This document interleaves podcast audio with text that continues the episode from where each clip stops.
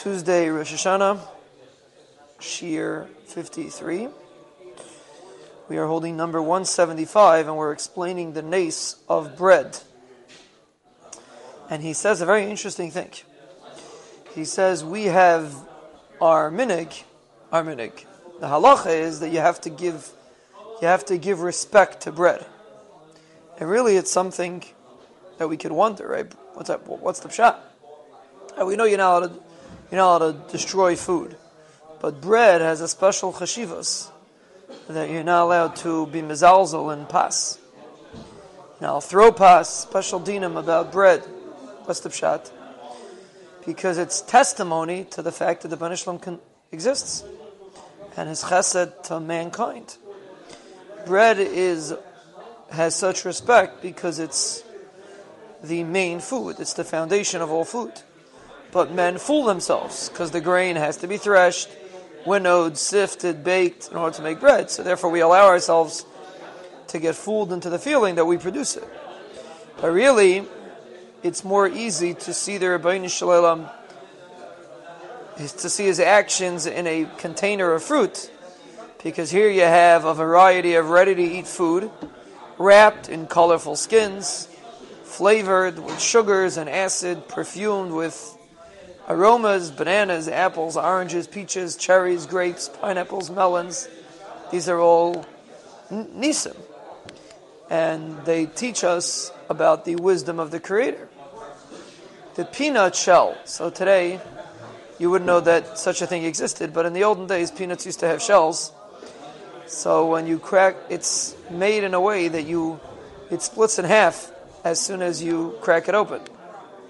And each one of the peanuts has wrappers on it. Why does it have a wrapper on it? Because it's underground. So it has to protect it from the dust. So you have, every peanut has the wrapper on it. So you have wrappers inside the shell and the filbert, walnut, and butternut. I didn't know such a thing as a butternut. Butternut? Never heard of it, huh? Such a thing? Are masterfully constructed containers of food with cases which are composed of a material that's more durable and harder than any wood in the tree where it grows. Let's take the filbert, the nutshell. So we don't appreciate this because we all we already get nuts without shells on them. But if you look at the filbert nutshell, the, the shell outside is stained, varnished, and smooth. Very beautiful. Has a very beautiful. If you have a, a filbert, it's like a round nut. Very very beautiful shell. Mamish looks like a, like a chush of a wood that you would make a uh, a big a chush of a desk out of it. Why? Because this makes the nutshell impervious to water. Water can't get inside. Inside, the shell is plain and rough, because here you don't need the careful finish. But outside, it's very smooth. The mamish looks like a hush of a piece of wood.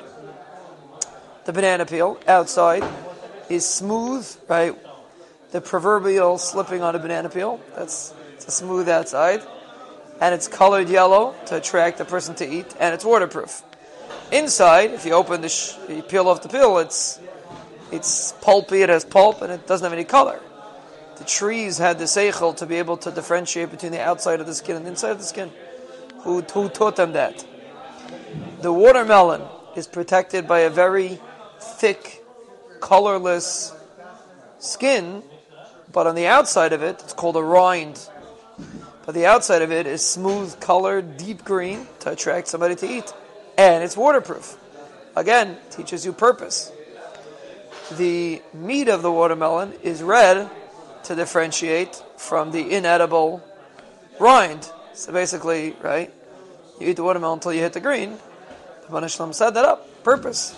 Teach you that there's a purpose over here.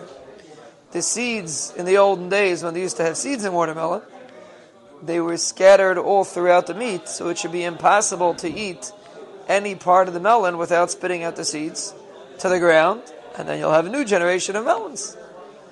So it's pretty clear that there's a Rebbeinu Shalom.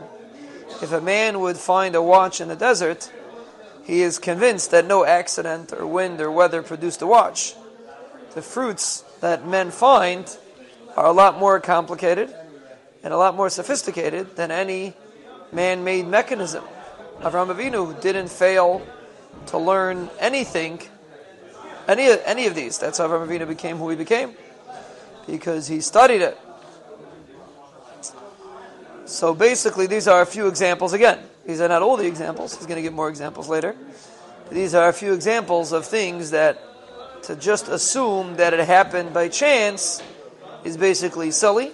Everything is very particular, particularly purposeful. Now, the way we do it nowadays is that we don't have seeds in melons, etc., watermelons, or we don't have shells on nuts, so it's difficult for us to notice their Bnei Shalom's we're more removed from the item itself, right? The more a person is close to nature, the more he's able to see their Shalom. The reason why when a person goes to the ocean, he feels calm, is because he sees their Shalom's actions. The, the, the ocean is something that is untouched by man.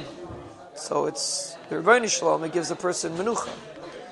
So the more, the further away you are, the more you live in the city, like we do, in urban areas, so then you're more removed from the nature, from the direct hand of HaKadosh Baruch Hu, and therefore it's more difficult to feel it.